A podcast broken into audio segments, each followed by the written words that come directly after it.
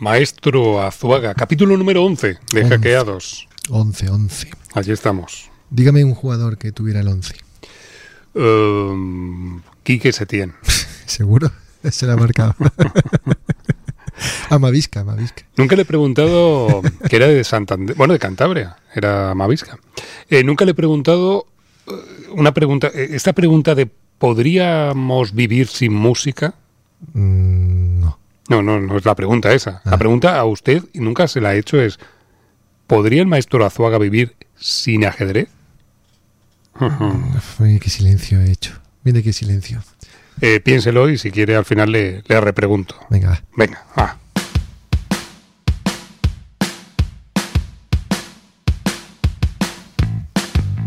Hola, hola.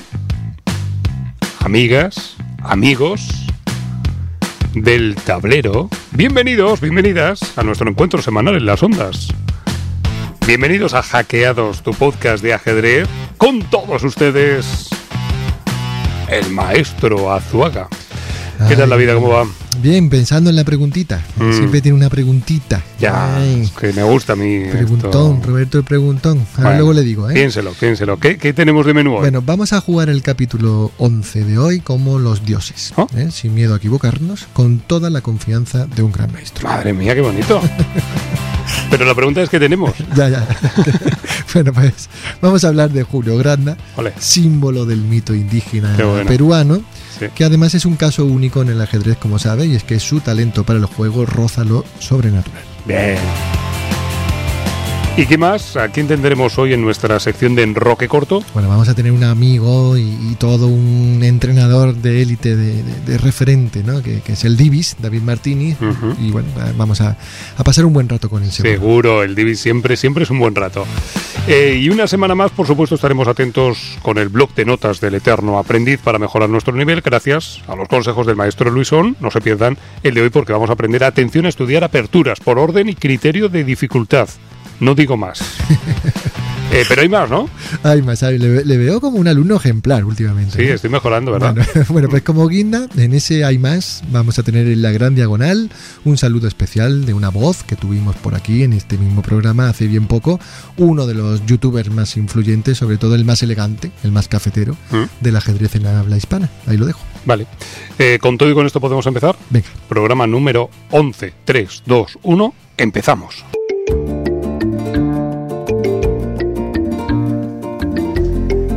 Hoy me va a gustar mucho, ¿eh? El Cuentos, Jaques y Leyendas, y yo espero que a vosotros también. En la historia de hoy se podría titular El campesino que se convirtió en campeón del mundo, ¿verdad? Eso es. Mm. Vamos a hablar de Julio Granda, y es que el título le viene, ¿no? Porque fue, eh, ha sido un campesino y se convirtió en campeón del mundo. Uh-huh. Así que si saca usted nuestra eh, maquinita del tiempo... Venga. Hoy es fácil, ¿eh? Hoy, hoy le vamos a poner los deberes muy facilitos. Julio Ernesto Granda. Sí. Camaná, en la, bueno, en la región de, Are, de Arequipa, si usted quiere, pero bueno. Venga, sí, sí. Pues vamos. ¿Año más o menos? mil novecientos sesenta y siete. Vale, Perú. Venga, vamos para allá. mil novecientos sesenta y siete. Esto es lo bueno de, del podcast y de la radio, que evocamos instantes y, y espacios.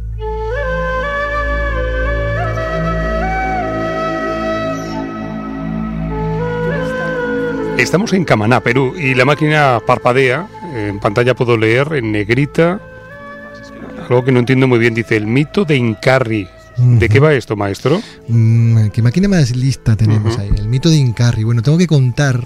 Tengo que contarle a la audiencia que hay un historiador, Alberto Flores Galindo, que narra muy bien un mito, el de Incarri, que fue, bueno, un personaje que según uh, la leyenda fue asesinado por los españoles mm. y enterraron por separado su, puer- su cuerpo decapitado, ¿no? Bueno, pues la leyenda da por cierto que estas distintas partes del cuerpo subterráneas de Incarri se mueven bajo la tierra desde entonces y que va poco a poco buscando su cabeza. Cuando llegue ese momento, que ya complete, el Inca resucitará, también sus dioses, y los indios volverán a ocupar el lugar que merecen, dice la leyenda, ¿vale? Oh. E Incarri es una contracción, ¿eh? que se forma con Inca, palabra quechua, y con el término rey, ¿vale? Bien, pues el relato mitológico de Incarri tiene muchas versiones. Algunos vieron en Tupac Amaru primero, el último soberano de la civilización inca, como su advenimiento, pero quizá Roberto sea más, no sé, una ensoñación o algo, pero es hermoso, al menos a mí me lo parece, pensar que Incarri vino al mundo en Camaná, en la región peruana de Arequipa, y responde al nombre de Julio Granda. ¡Qué bonito!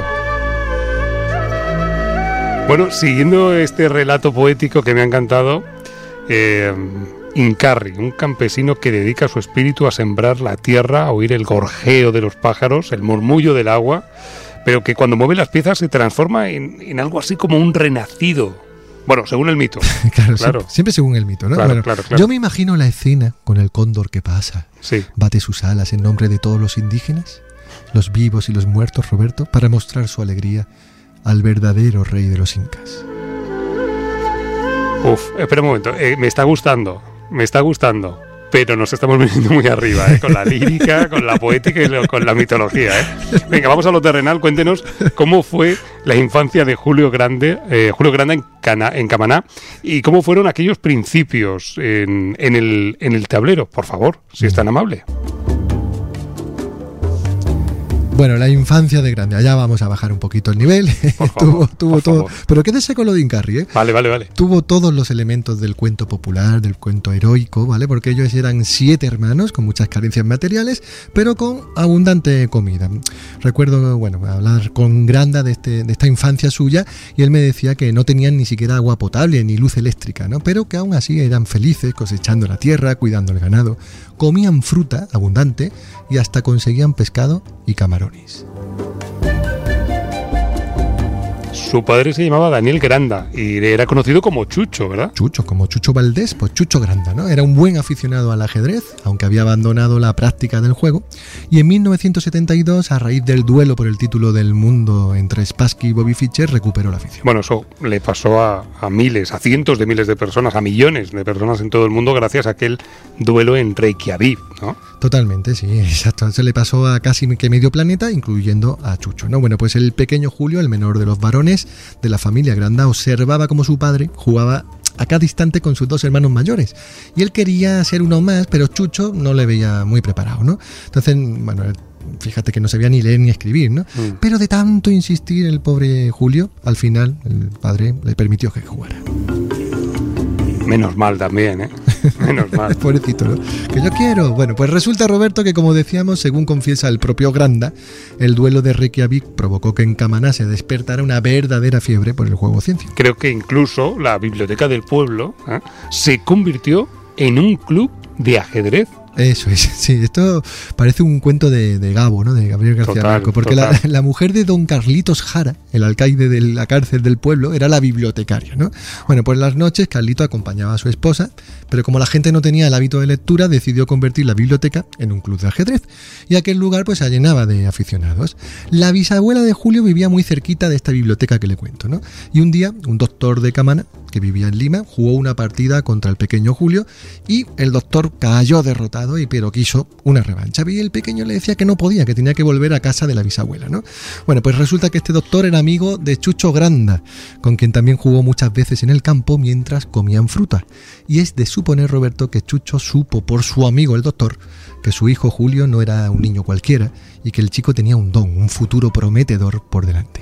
Eh, es por eso que Chucho, el padre de Julio, quien al parecer no tenía un gran nivel, pero sí una pasión desbordada, se suscribió, atención, eh, a un periódico nacional, con el fin de recortar las partidas que publicaban y dividirlas por, por aperturas. Así empezó todo. Claro, él, él iba haciendo como un árbol, ¿no?, de aperturas, pero fíjese, ¿no? Ya, ya. Con, con suscripción, ¿no?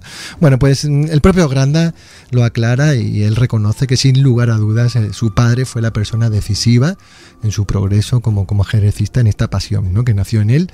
Y me contaba que, que ellos se preocupaban mucho por la alimentación de la familia, pero que siendo siete hermanos, como no alcanzaba para todos, uh-huh, a escondidas su mamá le daba a él, a Julio, las raciones extras de comida, porque él, él recordaba los caldos de cabeza de pescado concentrado, porque la madre pensaba que el fósforo era muy necesario para pensar mejor en el tablero. Madre mía, no sé si esto nos está quedando realismo mágico. Eh, el siguiente capítulo se llama La tortura Grau. Y nos vamos a mil novecientos setenta y siete. Eso es. Bueno, el maestro argentino Smitham vence a Julio Granda en ese año, uh-huh. cuando Julio era un crío de diez años. ¿eh? Entonces, al poco de este encuentro, este maestro argentino envía por correo desde Argentina a casa de los Granda en Perú los cuatro tomos del Tratado General de Ajedrez de Roberto Grau. Bueno, pues a partir de ahí, recuerda, Granda empezó la tortura a Grau. Bueno, debería haber sido el regalo Grau, ¿no? Bueno, no sé, eh, Julio iba a poder aprender con aquellos tomos, primero con un periódico, luego con los tomos y mejorar su juego. Eh, ¿Pero por qué ha dicho lo de la tortura? No. Claro, porque su padre tenía tanta afición que, que los dos aprendían con Grau, eso es, eso es cierto. Claro. ¿no? Pero claro, a Julio lo que eso le provocó fue un rechazo mm. por completo del ajedrez, ¿no? Porque mientras sus hermanos cantaban gol y jugaban al fútbol claro. fuera, a él le tocaba entrenar eh, bueno, y entrar en otra dimensión allí con Grau y con Grau y con Grau. ¿no? Claro, fíjate que yo he dicho el regalo, no, no, pero claro, en aquel momento para él una tortura. Sí, total. A él le hubiera gustado estar jugando supongo, claro, a otras cosas. Él me decía que, que le creyera cuando me decía que a él, a esa edad, lo que le daban ganas, lo que deseaba con toda su alma era estar pateando la pelota como Hugo Sotil, que era un peruano, ¿no? Y que en cambio, por respeto al esfuerzo de su padre, se quedaba con él horas y horas mirando el tablero. Llegamos, maestro, creo, a un momento fundamental en la extraordinaria progresión de Julio Granda. Tengo aquí marcado en rojo una fecha, año mil novecientos ochenta, y un nombre, Mario Zapata, que fue presidente de la Federación Peruana de Ajedrez. Cuéntenos, ¿qué pasó? Bueno, pasó que Mario Zapata, el presidente de la Federación, habló con Daniel Granda, Chucho Granda, para que Julio participase en el Mundial Infantil que se iba a celebrar en México, ¿no? Bueno, el propio Zapata se dispuso a acompañar al joven talento y hizo allí una especie de colecta, ¿vale? Porque no tenían, no tenían cómo sufragar los, los gastos, ¿no? Bueno, menos mal que el colegio de Granda, de Julio, organizó esto porque si no, no hubiera podido jugar. Y Julio les devolvió todo ese favor a su manera, ganando el torneo ¡Ole! Y proclamándose campeón mundial infantil. La noticia apareció en la portada de todos los diarios peruanos y ahí estaba, triunfante, Julio Incarri Granda. Me imagino el titular, ¿eh? En letras negras, Julio Incarri Granda. ¿eh? Pero ojo porque por poco todo acaba en tragedia. Sí, sí, y además de una manera como todas las tragedias, muy tontas, ¿no? Es decir, estaban celebrando el título y bueno, lo levantaron para celebrar, el típico manteo, ¿no? Lo tiraron a una piscina, en la parte más profunda, todo allí celebrando y el chico, bueno, mm. o, aún hoy, Julio, no sabe nadar. Oh. Bueno, pues allí estaba caído a su suerte y bueno, pues estuvo a puntísimo de morir ahogado, salvo que, bueno, les, les, les, hubo una uruguaya, una chica por allí que se dio cuenta y, bueno, avisó para, bueno, este pibe se está, lo está pasando mal, ¿no? Ya, que alguien saque al niño, ¿no? Que, total. Madre mía. Bueno, pues tras este incidente, ya sano y triunfal, el presidente de la República del Perú, Fernando Belaúnde, recibió al campeón Julio y a sus padres en el Palacio de Gobierno, ¿no? Uh-huh. Cuando Julio Granda vuelve a Camaná, Eh, lo hace en una caravana de coches que acompañaba al héroe hasta la Plaza de Armas. La escena, eh, yo insisto en ello, podría haberse pintado como la de Incarri rediviva. Y que, cuéntenos, cuéntenos, porque ocurrió algo durante la celebración, una anécdota amorosa, podemos decir. sí, eh, sí contaba, contaba Granda eh, que, que entre la muchedumbre él vio a un compañero de colegio, ¿no? Uh-huh. Y que a su lado había una chica a la bueno, que, a, que a él le gustaba bastante, ¿no? Entonces, bueno, hasta ese momento no había entrado ni en la lista de suplentes lo de, lo de estar con él, ¿no? No, no le daba coba, pero desde que se convirtió en campeón del mundo infantil, pues allí estaba ella y le miraba con, con otros ojos, ¿no? Y, y él se acordaba mucho de esa escena, de esa escena semiamorosa, ¿no? Y que, bueno, que por supuesto no pasó nada entre no. ellos, ¿vale? Pero aquello, me contaba Granda, que le hizo pensar en la extraña condición humana. Eh, en vez de la erótica del poder sería la erótica de la victoria, ¿no? Total. Ay, cómo somos, ¿eh? Bueno, estamos hablando de Julio Granda hoy en este Cuentos, Jaques y Leyendas. Cuéntenos más, maestro. Nos vamos creo que al ochenta y cinco, ¿no? mil novecientos ochenta y cinco. mil novecientos ochenta y cinco, Granda juega el Campeonato Nacional de Lima y queda quinto.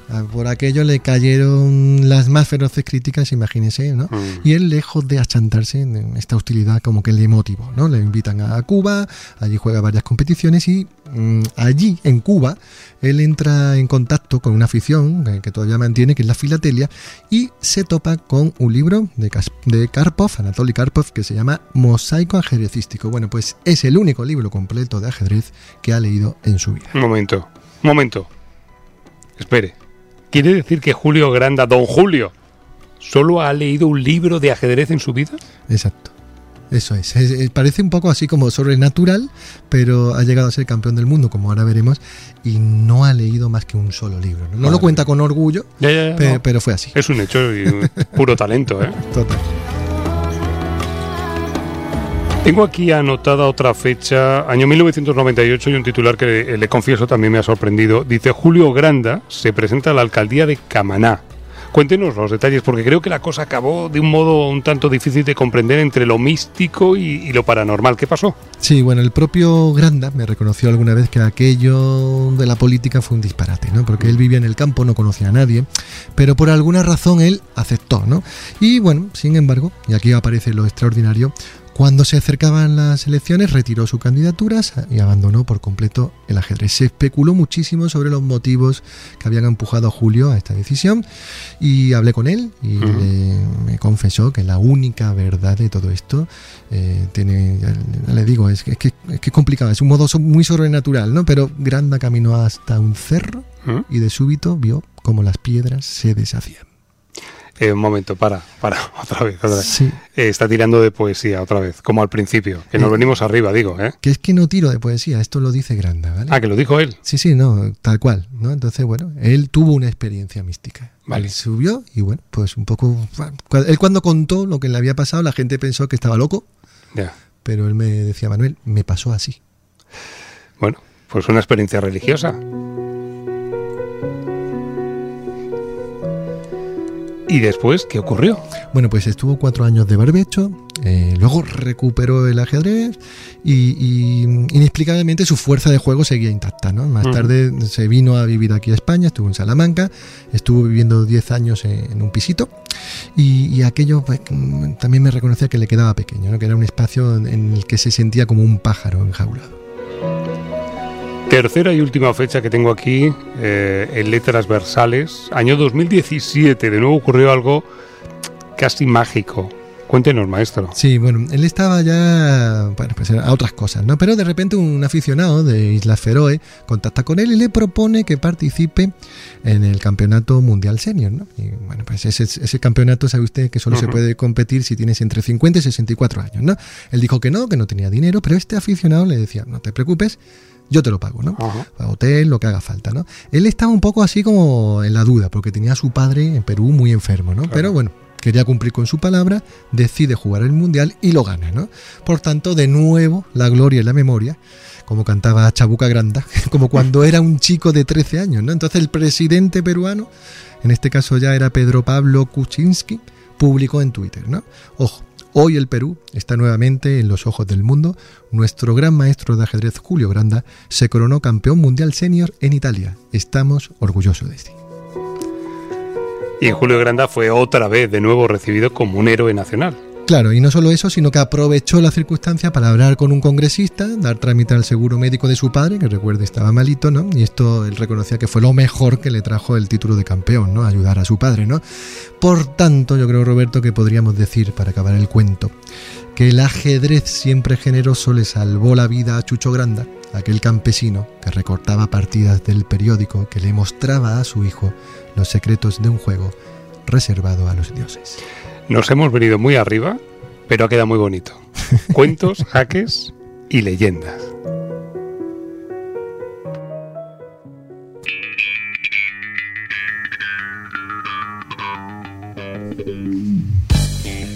Y ahora, después de esta historia eh, tan interesante, eh, Azuaga, nos toca... Nos toca hablar un ratito. Nos toca el charloteo, sí. Como dices, en el Enroque Cortos, sí. De este capítulo que ya te decía al principio, una de las voces más reconocibles del ajedrez en habla hispana. Uh-huh. Y va a estar con nosotros David Martínez, el Divis, maestro internacional desde el año dos mil seis, el entrenador de moda de élite, que viene a ser un poco así como nuestro Ancelotti particular del ajedrez. O oh, el Cholo Simeone. No, no, no digas no, eso. No, no, no, digas no, no, eso. no. Divis, ¿qué tal? ¿Cómo estás, amigo? Hola. ¿Qué tal? ¿Cómo estáis? ¿Qué pasa? Que he pisado ya una línea roja, ¿no? Sí, sí. Red flag. ¿Qué pasa con el Cholo aquí? No, yo, bueno, yo soy más madridista, pero hombre, el trabajo del Cholo también está muy bien. Quiero, ahora que has dicho el Cholo, quiero contar una anécdota que está graciosa.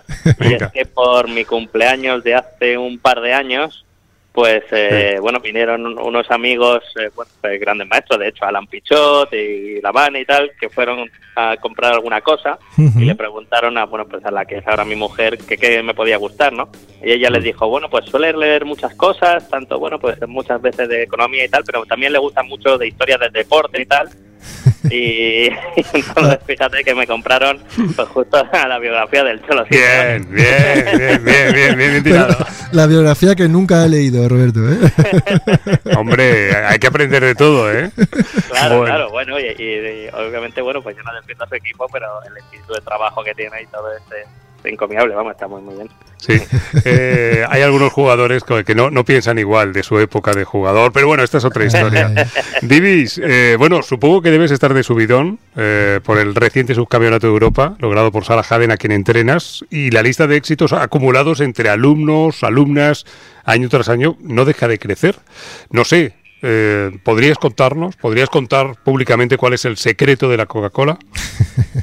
Bueno, el secreto son que ellos son muy buenos, tampoco hay mucho más secretos. Realmente he tenido la suerte de trabajar con gente con un talento excepcional, con buen espíritu de trabajo, con, bueno, con muy buenas maneras en el tablero y, y bueno, y aparte creo que realmente personas excepcionales fuera del tablero. Así que, bueno, me considero un afortunado de estar donde estoy y poder haber vivido todas esas cosas.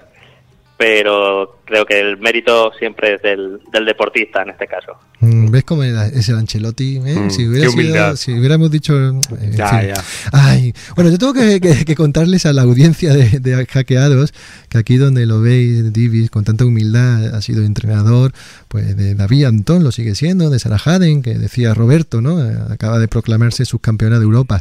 Eh, poca cosa, ¿no? Y, y Irene Nicolás, subcampeona del mundo, allá por el año dos mil catorce, subcampeona campeona del mundo sub dieciséis, ¿no? Y el otro día Divis escribía un, una pieza, un artículo en el periódico, La pieza invisible del ajedrez, precisamente.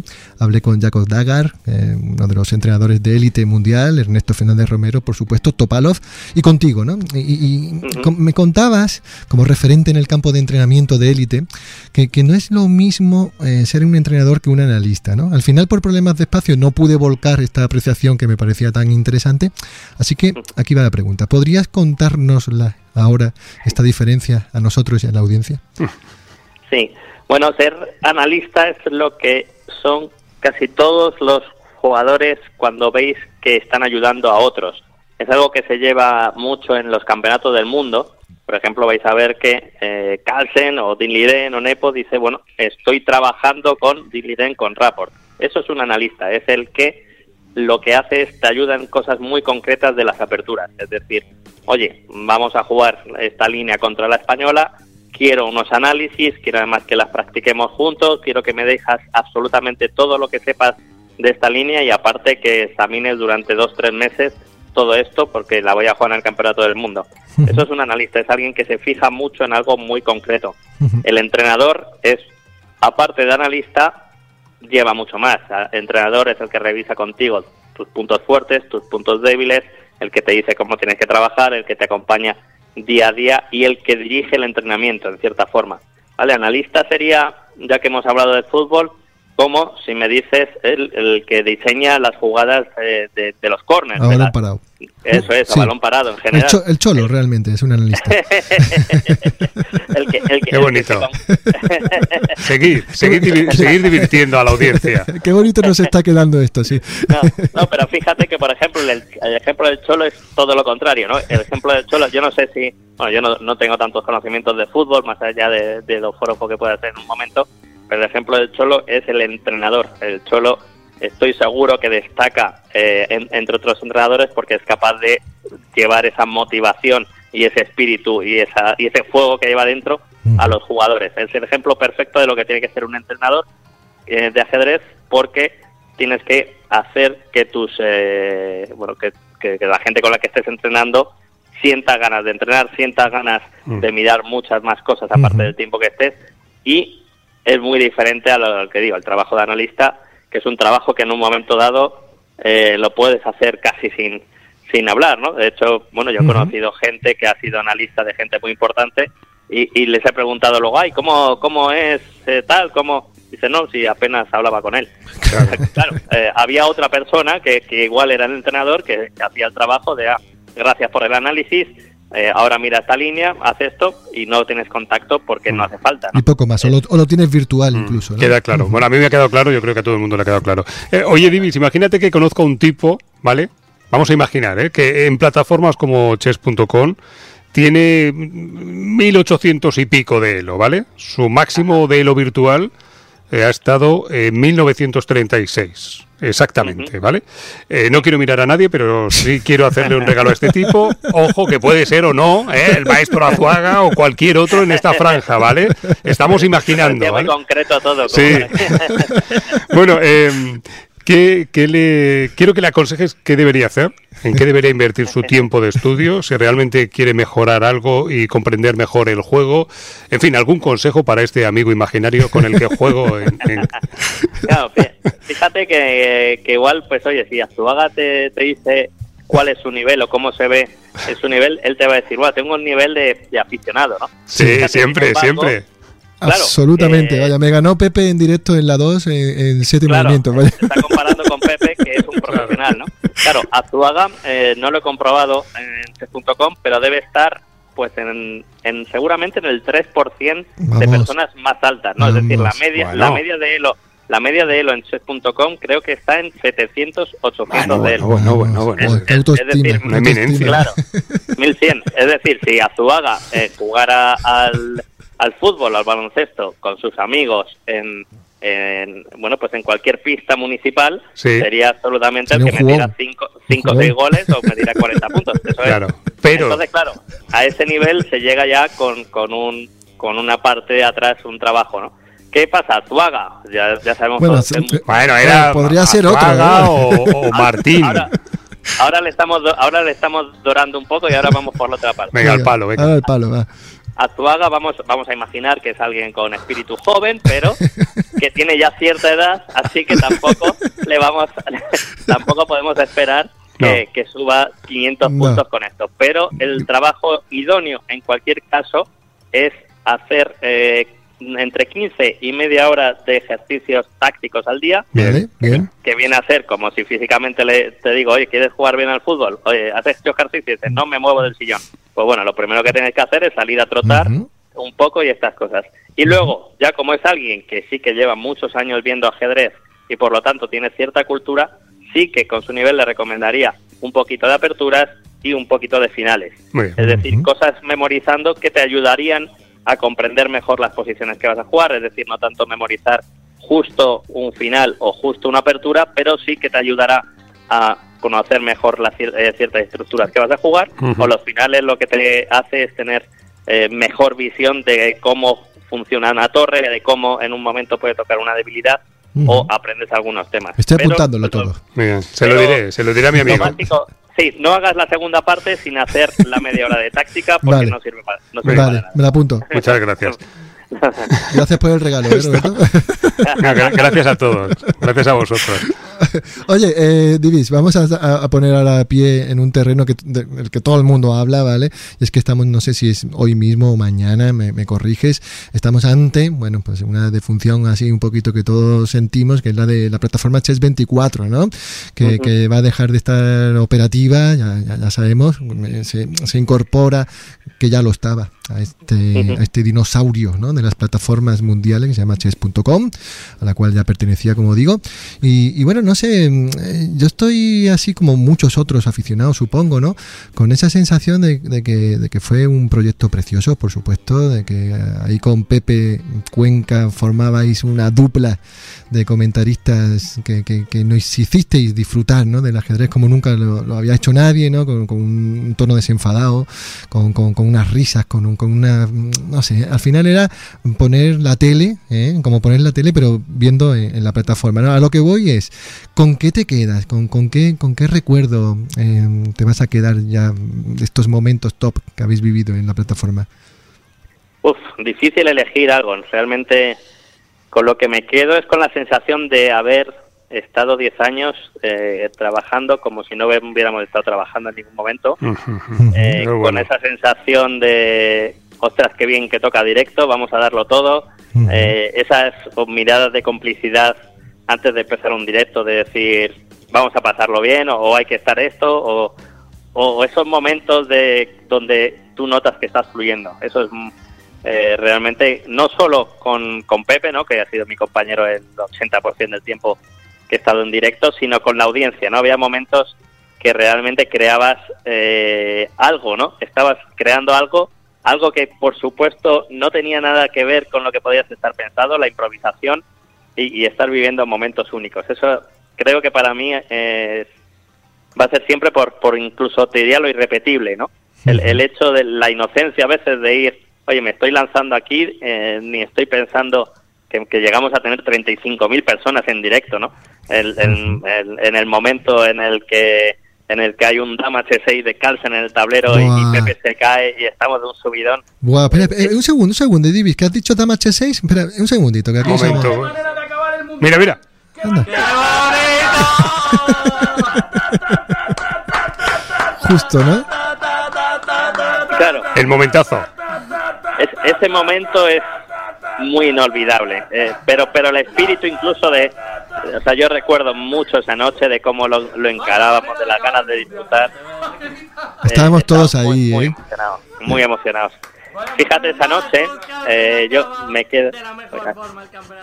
No, no, no, sigue, sigue. Es que estamos escuchando el, aquel momentazo. Esto es como el gol de Iniesta. Total, totalmente. Fíjate que esa noche, eh, porque además eh, como se jugaba en, en Nueva York, pues eh, ya era ya era noche, ¿no? Pues después de eso, pues de hecho nos fuimos como a celebrarlo, eh, que había terminado y había terminado de esa forma. Estábamos, bueno, pues eh, increíblemente tenemos un subidón de adrenalina tremendo, uh-huh, por cómo había acabado, por la comunión por el, con el público, como, como, o sea, todo, ¿no? Para nosotros realmente el, la afición y la comunidad lo eran todo, muy por encima de lo que ocurría en el tablero, que es una cosa que intenta explicar mucho, ¿no? Nosotros, uh-huh, estamos ahí para que la gente se emocione, para que la gente le quede como momentos en que diga, joder, que, que bien me lo estoy pasando. Y entonces esa noche salimos, vamos pues a un a un bar por bueno pues por por Palazaña y por el centro de Madrid, estamos tomando algo, uh-huh, y de repente se me acerca un, un chaval y me dice, ostras, Divis, dice, pero si te acabo de estar viendo, y, y, y llama a su grupo de amigos que estaban ahí, y sí, ostras, el Divis, y digo, pero ah, bueno, está, dice, es que te hemos estado siguiendo, y digo, ah, pues, y juegas a la cara, y dice, no. Dice, pero es que me ha salido en YouTube ahí, claro, me habéis salido, y, y bueno, me enganché. Dice, no, yo nunca he jugado al ajedrez, bueno, con mi padre y tal, y nunca había visto una retransmisión, pero la empecé a ver, le escribía a estos por el grupillo de WhatsApp, lo que tuvieran entre ellos, sí, y entonces de repente me encontré a tres, cuatro chavales ahí en un bar que jamás habían visto nada de esto, y me estaban diciendo, ostras, me hiciste pasar una hora increíble con, con ajedrez, ¿no? Mm. Eso... Eh, Eso para mí es inolvidable. Eso ya para... te digo, ya te digo, Divis, perdóname que te corte, pero te lo quiero decir en directo, ya te digo que antes de vosotros en España no pasaba, ¿eh? Bien, es, dicho. Ya. Dicho queda. Dicho, dicho queda, queda, va, queda, Roberto, queda. Roberto. Eh, bueno, oye, hay que ir al momento cafetería, tú ya sabes esto, Divis. Por cierto, que viendo escaletas, te entrevistamos hace justo diez años, ¿eh? Ay, sí, sí. Nos hemos quedado un, un poco locos. dos mil catorce, sí. Eh, a, a muy poquito, creo, de, de... Bueno, habían pasado unos Caldas. días unos mm. días del de, de subcampeonato, claro, de Irene Nicolás, creo, sí. sí bueno, sí, sí. El, claro, que David e Irene hicieron, fueron subcampeonas del mundo. Exacto. En la, Navidades, Navidades de dos mil veintitrés, que creo que acaba en dos mil veinticuatro. No, no, de, do, de dos mil trece a dos mil catorce. dos mil trece, dos mil trece. Esto, esto, esto, esto. Hace diez años, es que, en fin, claro, de, todo, sí. de todo empieza a hacer ya mucho tiempo. Eh, bueno, hay que ir al momento café. Eh, te voy a preguntar cómo te gusta el café. ¿Cómo lo tomas, Divis? no, no tomo café, no me gusta. Bueno, pues no, lo que tú quieras, una mirinda. Sabes que tengo, tengo mis, mis cosas, mis defectos, muchos defectos, pero entre ellos que no tomo ni café ni cerveza, y el vino poco porque no me gusta, así que bueno, voy a ser como un niño infantil y, me, y te voy a pedir un colacao. Con grumos. con, con grumos. ¿Calentito o frío? ¿Cómo te lo pongo? Me gusta caliente, que es hasta más pescado incluso, creo. Oye, mientras te lo pongo, oye, una pregunta, ¿cómo juega tu, tu perrita Trini? Que la hemos visto en alguno en alguno de los directos. ¿Cómo juega? Pues mira, tiene ahí cuatro meses y está creciendo a toda velocidad y ya, ya se ha comido alguna pieza. Y tengo, tengo fotos, de hecho, justo ahora en la entrevista tengo aquí de invitado a casa a David Yada, que, ah, mira, que, saludos que para le David. Acaba de hacer un, un fotón a, a la perrita con comiéndose una torre. Eh, que supongo que cuando salga esta entrevista ya la habréis visto. Luego la pasas, sí. Tienes ahí al Cartier-Bresson del, del ajedrez, qué bueno. Bueno, explíquelo de Blitz, que voy a poner con la cama. Bueno, claro, porque además en aquellos tiempos del dos mil catorce no teníamos cuestionario Blitz, pero no, bueno, no. Davis ya nos conoce. Eh, claro. eh, a ver, esto es muy fácil, Davis. Eh, nosotros te hemos invitado, te has dicho que sí, porque eres muy cariñoso y porque crees que no te vamos a gastar aquí ni, ninguna otra estadilla, pero aquí ahora viene lo serio, ¿vale? Entonces, batería de preguntas, eh, todas son muy difíciles, tienes que contestar a Blitz, Blitz, pero muy Blitz. Si lo haces bien te aplaudimos, si lo haces mal te abucheamos.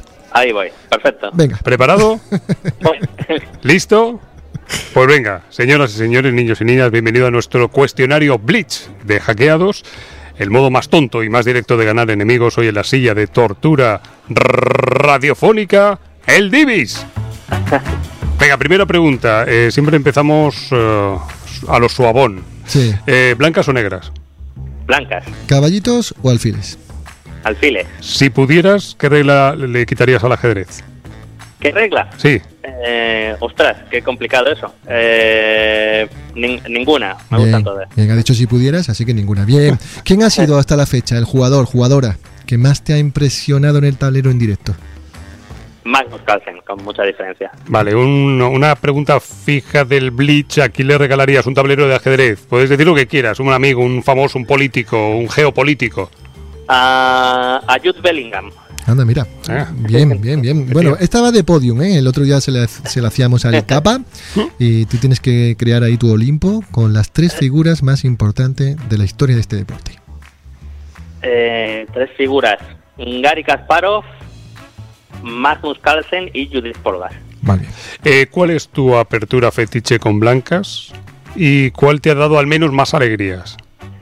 Con blancas no tengo nada fetiche, con negras el dragón. Con, con blancas uh-huh. hago una, una cada día. Perfecto. ¿Con qué gran maestro, Divis, te gustaría trabajar algún día? Uf. Eh, ¿Con qué gran maestro me gustaría trabajar algún día? Me gustaría trabajar con Bici Anand diciendo que quiere volver al torneo de candidatos. Hola. Y que si le echo una mano para recobrar la forma. Venga, lo loco, a pedir. Eh, vas bien, vas bien, Divis. En porcentaje, ¿cuándo, ¿cuánto le das a que Carlsen vuelva a jugar un campeonato clásico por el título del mundo? Así, porcentualmente. Un uno por ciento. Uh-huh. Penúltima pregunta, desde fuera del tablero ya. Recomiéndanos una peli o dinos cuál es tu favorita. Me gusta mucho Origen, una peli de ciencia ficción, sí, de hace tiempo. Como anécdota, uh-huh. como anécdota diré que, de hecho, mi base de análisis de apertura es la que comparto con, con David Antón, se llama Origen. Muy bien, la gente que le gusta a Nolan es gente inteligente. Y estamos en la última, tienes que completar la siguiente frase. Nunca he, disfrutan, nunca he disfrutado tanto del ajedrez como cuando... Uf, eh... Cuando, cuando, cuando... Venga, va, que vas bien, que vas bien.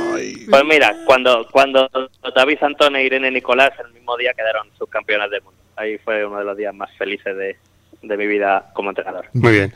Eh, yo creo que no va a haber dudas. No, el aplausómetro... ¿Seguro? ¿Seguro? No, bien, por favor, vamos, no. vamos ahí, vamos. Hombre, Divi, está, estaría feísimo que te dejásemos en el primer abucheo del hackeado. Yo no veo ninguno, no. Estoy loco porque haya uno y, en fin, no, lo ha superado. Era candidato, supera. ¿eh? Divi, sí, sí, de, de caer en la red sí, del. Sí, sí, porque sabíamos que no se lo iba a tomar mal. Ha habido algunas que igual pensaban bien que pensarlas mal. Está bien, está bien, está bien. Divi, un abrazo muy grande y que no pasen diez años para volver a hablar. Eh, os, van, os vamos a dar todos muy buenas noticias pronto, así que Ole. espero llegar en, en, unos, en unos años por lo menos. Muy bien, bueno, Divis, un abrazo. Un abrazo a los dos, chao, gracias. Chao. Hasta luego. Qué bueno, ¿eh? La charla con Divis es casa, ¿eh? Divis siempre es lo mejor, sí señor, casa, guay, casa, casa. Qué guay, qué guay. Bueno, pues nada, espero que os haya gustado, nosotros lo hemos disfrutado, como, como habéis visto, ¿eh?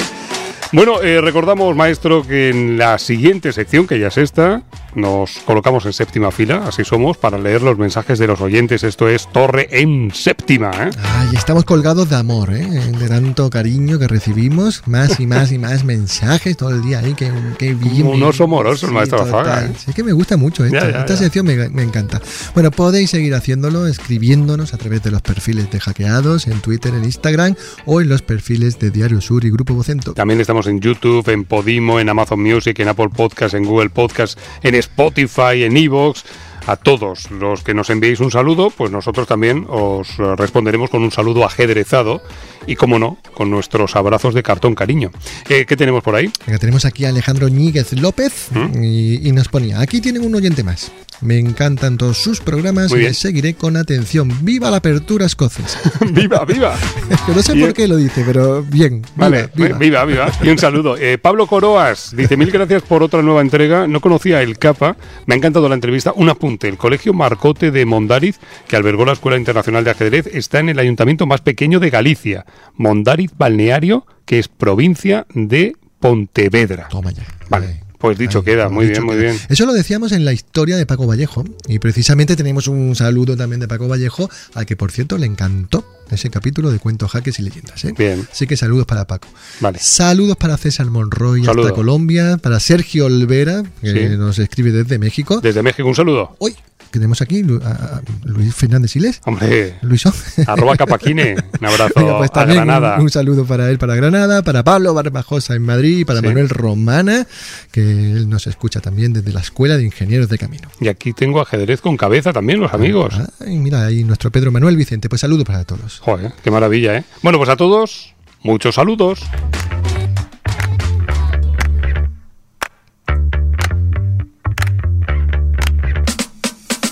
Jaque, captura, amenaza o los consejos del maestro Luisón.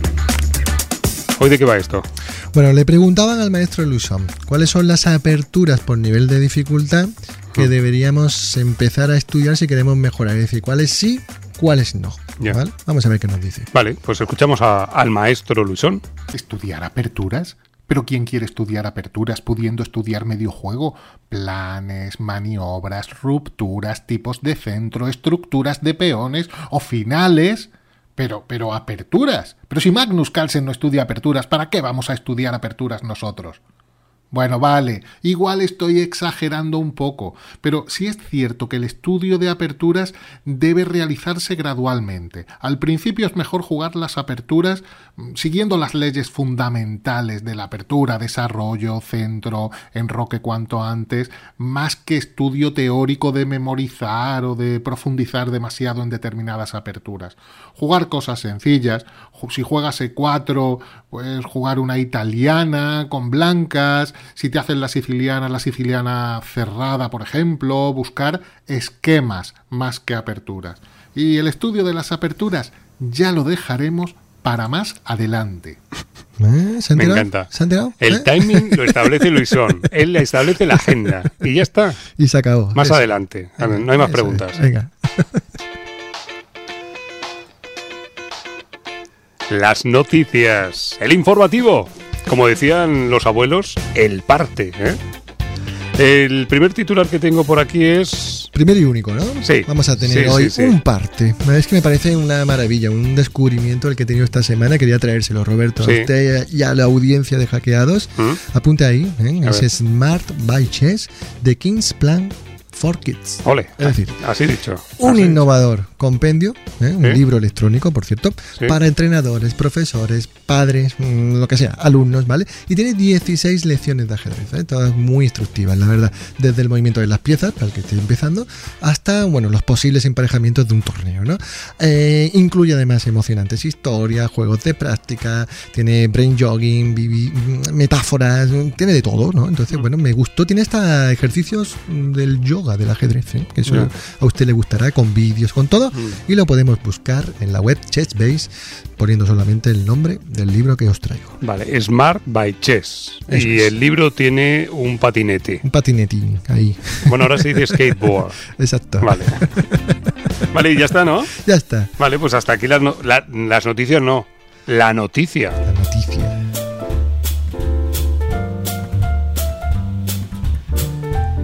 Y casi para terminar, el saludo de un personaje del mundo del ajedrez, que además es una pregunta. Hoy en la gran, en la gran diagonal, ¿quién nos va además a saludar? Es, un, es una pregunta eh, con esta música que, que, que tanto nos gusta, que tan nos, nos elegante, gusta mucho, tan mucho, elegante. Sí, señor.